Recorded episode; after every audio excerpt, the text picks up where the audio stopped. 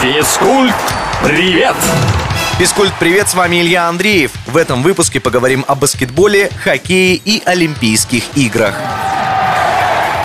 Россиянин Кирилл Капризов номинирован на Колдер Трофи. Приз вручают по итогам регулярного чемпионата Национальной хоккейной лиги лучшему новичку сезона. Обладателя престижной награды выбирают путем голосования членов Ассоциации профессиональных хоккейных авторов. Ранее Колдер Трофи получали такие российские суперзвезды, как Павел Буре, Александр Овечкин, Евгений Малкин и Артемий Панарин. Присоединится ли Капризов к этой компании, узнаем в середине лета. Баскетбольная сенсация. Чемпионы прошлого года НБА Лос-Анджелес Лейкерс не прошли во второй раунд плей-офф.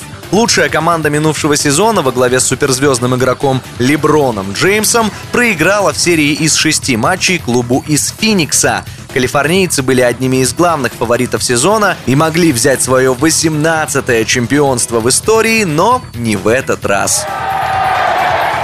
В Японию прибыли первые участники Олимпиады. Раньше всех в страну-хозяйку грядущих летних игр прилетела женская сборная Австралии по софтболу. Менеджмент команды принял решение провести основную часть сборов сразу на территории страны восходящего солнца. Тем временем до Олимпиады остается менее 50 дней. 32-е игры стартуют 23 июля. На этом на сегодня все. С вами был Илья Андреев. Услышимся на правильном.